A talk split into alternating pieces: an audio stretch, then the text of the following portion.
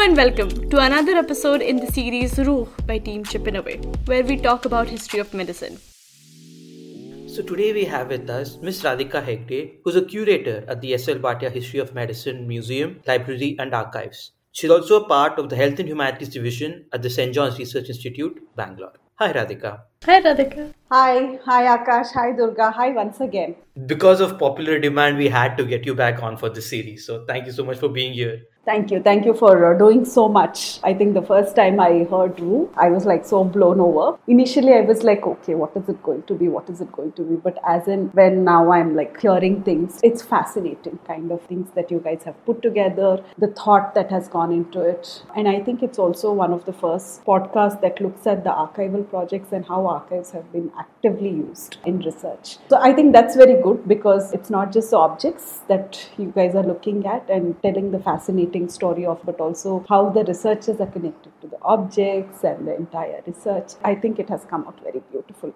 Thank you so much, Radhika. And I think you set the foundations perfectly for today's episode because what we're trying to talk about is gleaned from the archives, both at the museum and from the Karnataka State Archives, as well as other institutions like the Mythic Society, wherein we're trying to look at, in the broader context of the colonial time period, how princely states, such as the erstwhile Kingdom of Mysore, undertook medical institutionalizations and their perspective and views on how medicine should be done. Prior to the historical records we have in the archives from the eighteen hundreds onwards, we know that medicine was generally within the sphere of the community. You had various kinds of women undertaking different practices, especially when it comes to women's healthcare, as well as just general caregiving for their own families. We know that, you know, barbers were in charge of amputations and clearing infections. And from looking at Mughal sources, which we did with Anand, there was some kind of institutionalization of medicine and medicine practice and learning. So we know that for the broader context, but when we come to the Kingdom of Mysore, the modern southern part of Karnataka today, which includes cities like Bangalore, Mysore and other regions, we know because of the archives that they leave behind that there is an active effort by the kingdoms and other agents involved, be it the colonial government or missionary activities or even individual philanthropists who wanted to ensure that access to healthcare as well as opportunities for all of these kinds of medical practices was available for a larger and broader audience. And I think your PhD is also looking at certain elements of this, if I'm not mistaken. Yes. So basically, when we started this entire foray into women's health and uh, Mysore princely state, the understanding was very simple.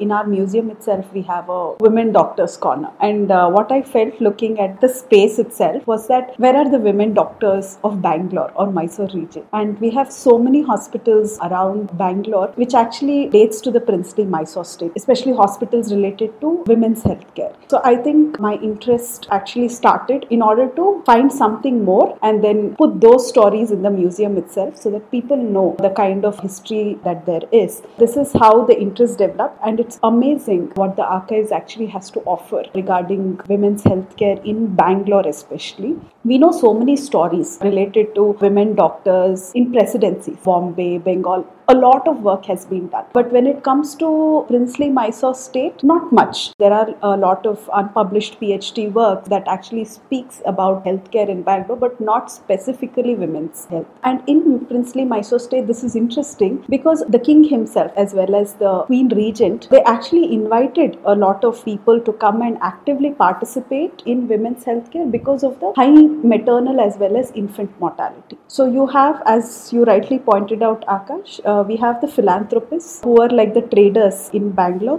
who contributed much towards the construction of the hospitals or the infrastructure. We also had the king actively supporting them, and we also had the missionaries on the other end who actually came in and set up hospitals not just in Bangalore but you know in the periphery regions also. Going into the archives, reading out some of the names of the women doctors who have contributed so much about their lives. I think it's very interesting and it has given us a lot of things to further develop this project. It's something that Akash and I are doing right now, and hopefully within a year we'll be able to bring out a paper also, and it might be one of the first papers that exclusively looks at institutionalization of maternity in Bangalore city. Even though the missionaries established these centers within uh, Mysore state, a lot of the funding again still came from the king. So we have in the archives, they talk about this maternity hospital that was established in Chenrai Patna, which is near Bangalore, and the directors and the committee there are writing to the king saying that we don't have money, can you fund us? And in response, the king writes to his prime minister talking about, hey, what is the scene? What can give give to them? And in that, the prime minister gives his entire list of missionary hospitals that they're already actively supporting. So you know that even though in name it is maybe three different groups of people, the kingdom, the philanthropists, and the missionaries working towards this, but it's a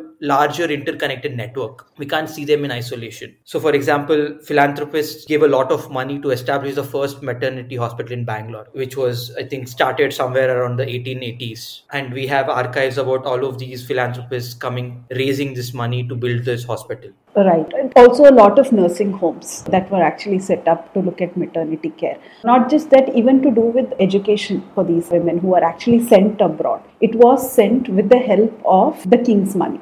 Very few kingdoms across India actually supported this kind of a setup as such.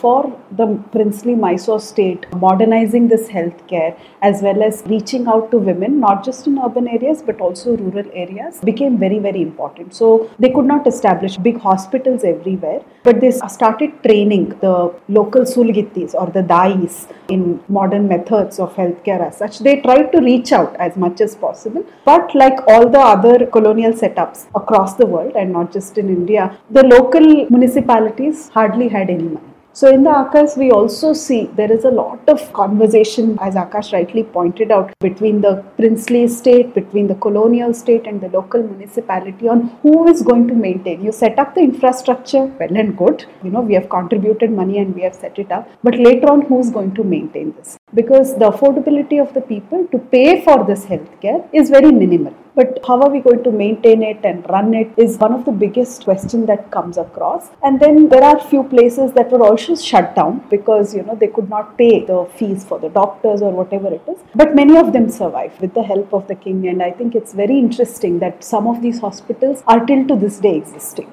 which is, I think, the rich legacy of the princely Mysore state, not just in healthcare, but I think their contribution equally to the education system should also be noticed, because it's not just setting up big infrastructure, but they also made sure the native women as well as the native men were sent or financed in some way or the other to go abroad, be it the U S or Europe as such, to get training in modern public healthcare system as well as gynecology, and then, you know, come back and serve the state as such. I think that's very good, because otherwise in most of the spaces what we find is the colonial doctors, the English doctors that are there. But here we also find an active group of native doctors who were as trained like their counterparts. And here they made sure, you know, the women who could not afford to go to institutions like this were able to, you know, get medicines from the native practitioners also. So I think in some way or the other they tried to reach out to the wider public as much as possible. And the structures of the institutions are also laid out. You talk about like a head surgeon, you have assistant surgeons to help them, then you have nurses to help them, then you have apothecaries who are dealing with medicines. So this entire structure is laid out in detail in the archives. And like Radhika mentioned, in spaces where they couldn't have the whole structure, they're actually setting up apothecaries, training midwives. And in some cases, we know that, you know, these midwives are shared between multiple districts. You see a lot of these kinds of compromises and interactions between the different institutions. Yes, it was not a very ideal system, but then for the conditions that were existing then, this was the best that they could actually offer and do with the support of the state. But also some of the women doctors, one of the most interesting ladies that we came across was Miss Rose Govindarajulu. It was just one name that we saw it in passing, but as we started digging the archives as well as referring to other sources, we realized the great role that this woman doctor played, not just practicing in the system as such, but practicing in a very patriarchal system. I think that was very interesting, because Rose did not get married, and then she actually did her basic education in Madras. She started serving the Mysore medical system when it was set up initially in the eighteen eighties itself. Later on, she went to U K, got her education and came back to Mysore and then, you know, served the system until her death. So I think that is very interesting, because in most of her correspondence, we are not just seeing that she's actually running a hospital, but she's also arguing to make her position better in this entire system that was run by men. And uh, how she does it and what she does, it's a very interesting read. Thank you for that snapshot. I was actually quite curious about the form or shape of the archives itself, wherein do you have more of report writing from top down, or do you have a plethora of personal correspondences or a view from the ground up? And other question was again the agency and the voice of women doctors that gets represented in the archives, or is it more of reading between the lines for us as researchers? So the archives basically is a very colonial archive where, you know, we have a lot of administrative posts. Until the nineteen hundreds, we have a lot of doctors from England actually corresponding with each other. But with the kind of medical establishment that was reformed by the princely Mysore state in the nineteen hundreds, what we find is the correspondence between the native doctors and the princely Mysore state start increasing. So there is a little change in the way things actually are in the archives. Mostly it is definitely these huge administrative reports, especially on diseases. But like in all archives, there are some pleasant surprises. Prices that just keep cropping up here and there, and then you'll find correspondence between some of these women doctors who are expressing their displeasure with the system as the whole. But when you read these letters or correspondence, you will not see that they're complaining about it. But the language that is used, I think it's very good. Even Akash has been doing this with me, and I think he'll be a good person to respond more to it because uh, he has gone through it completely. And then we would sit across the table and say, look, look, look, here is Rose Govindarajulu. She's saying something. But of course, it's very patriarchal and colonial to a very large extent. I think one of the series of documents that especially highlights this is the discussion amongst male doctors for the reason you need a lady medical service instituted, because they feel that women are getting higher salaries, women are getting more opportunities to get promoted, and they don't want to work under women doctors. So you have this entire series of correspondences that happen, say, in the nineteen tens, wherein the male doctors amongst themselves are saying we need a lady medical doctor service where you can put all the lady medical doctors. They can have their own hierarchies, they can have their own structures. And also one of the things they come in the discussion is that we should cut their salary to the same level as uh, male doctors, but give them something called sex allowance, which is because they're women, you give them a little bit more money, but their base rate is the same as the other male doctors so that the male doctors don't feel threatened by the presence of women doctors. Yeah, and many of them feel threatened. They are like, uh, why is she getting more than me? Why is her house bigger than me? That kind of complaints from the male doctors are much more when compared to the women doctors. That's about, you know, the larger system of how the women doctors had to actually fight for their position in the entire system there. But there were also midwives uh, who are actually asking for better salaries, because for al- almost ten to twelve districts, there would be one trained midwife. And this in itself says that, you know, they were not able to cover all the districts, and many of them uh, had to, you know, figure out their system on their own. And mostly many women depended on the local dais itself. But of course, there is a lot of demonization of the dais in these spaces, saying that they are not hygienic. So we see a lot of complaints. But what do you do about the complaints? We do not have funds to train them. So we are not going ahead. So I think when we are reading the archives also, we need to be a little bit careful on how we are positioning our arguments, because there is a lot of this is that, that is this. We are giving like twenty rupees in order to cover their charges. But how much will you be able to cover in those twenty rupees? So when we are reading the archives, especially colonial archives like this, we need to kind of triangulate it with the other sources that are available also, especially look at the vernacular language and then see, are these sources actually right, or uh, can we say that, you know, these many things were done by the state as such. But of course, you need to take it with a pinch of salt and then kind of widen your reading with the other sources in order to place the system in the larger setup.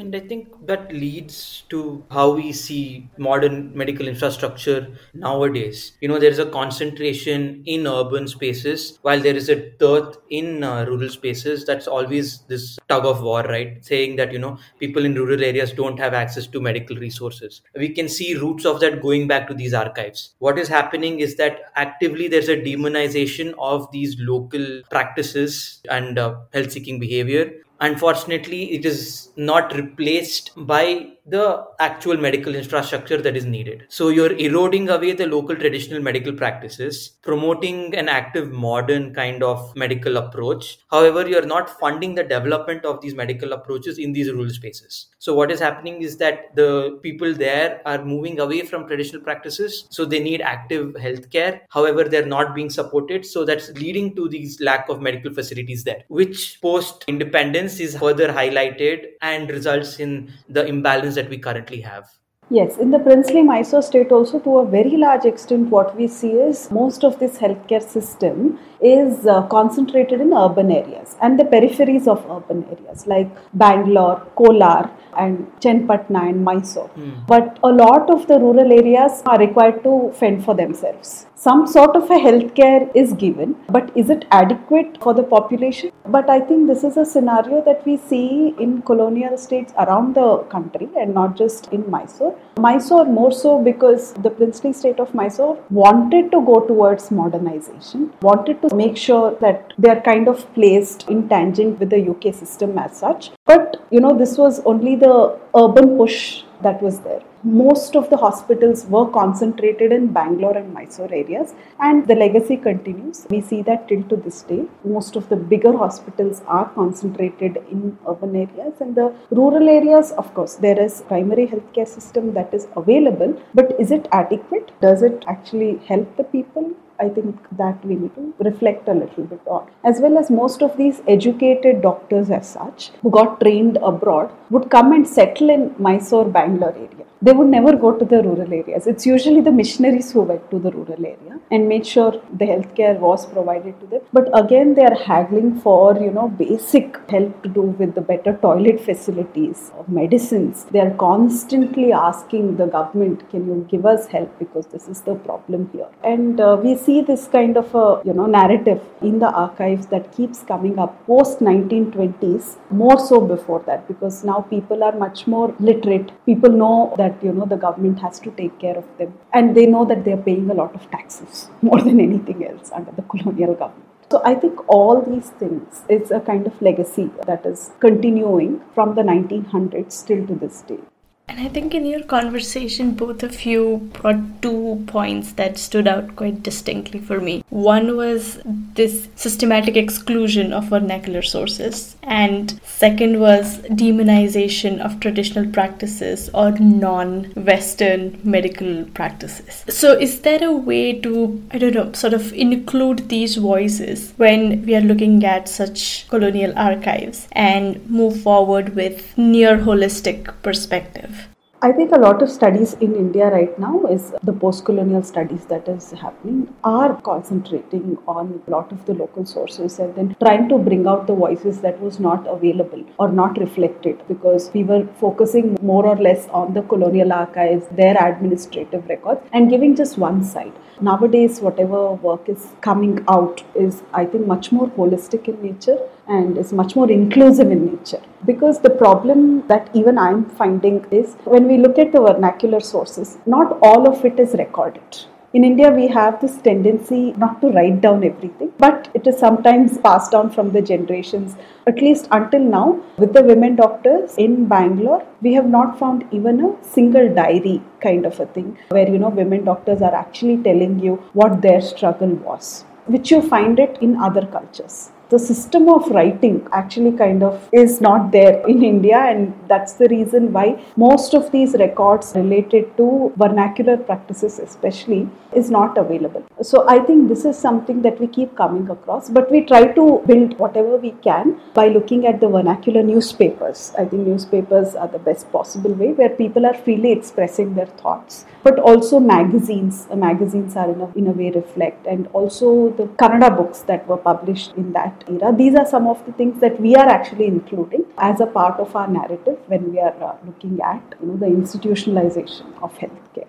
We are not going to find all of these sources. We have to be honest enough and say that this is their evident lacunae. So we highlight it to the best of our ability, but leave scope for doubt. Say that, you know, this is an incomplete story, and it's always going to be a work in progress. I think it's just about being honest with that and not, you know, doubling down saying that this was what it was written, so this was how it was supposed to be. This is just one perspective. Yeah, that's actually very true. Nothing can be complete. Every story is from one perspective. I wouldn't say this is a drawback, but this is one side of the story. And uh, we are actually trying to say this one story, and probably somebody can pick up on that story and work more on it. And uh, probably we might have many other smaller archives that might come forward and then say that, you know, we also have this story. Because as in when we are talking about the women doctors, we actually came across a lot of other people who are saying, oh, my great-grandmother was also a doctor, and then this is her story. Our idea here is to actually present this archive, to say this story, and then hopefully many others might come forward and say that, you know, there is something more to present. I really like the perspective and starting a story with an open end so that we are all a part of this shared narrative and the process of storytelling as we go forward.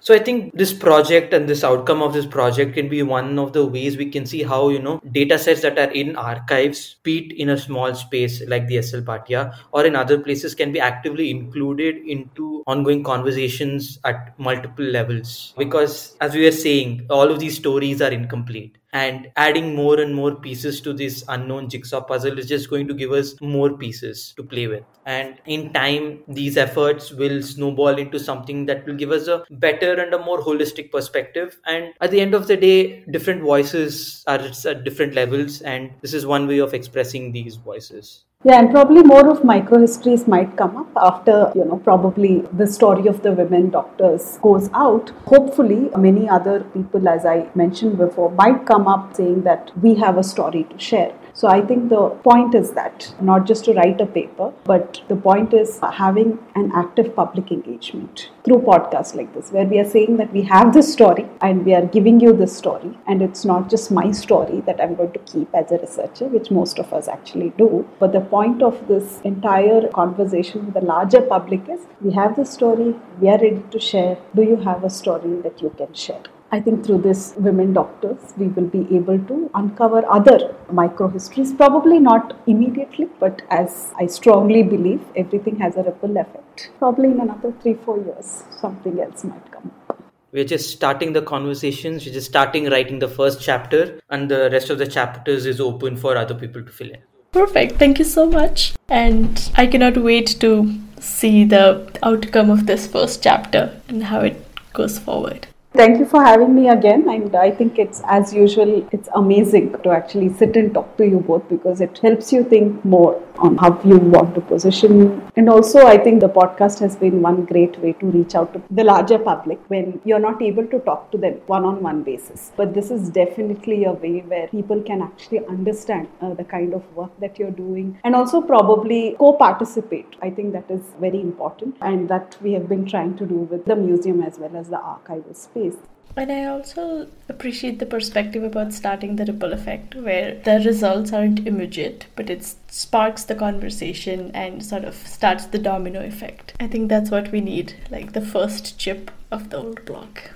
And that's why we need to keep chipping away. Oh, great. You had to get that in. Thank you. This podcast series is the result of a foundation project implemented by the India Foundation for the Arts under its Archives and Museums program in collaboration with the S L Bhatia History of Medicine Museum, Library and Archives, with part support from the Parijat Foundation.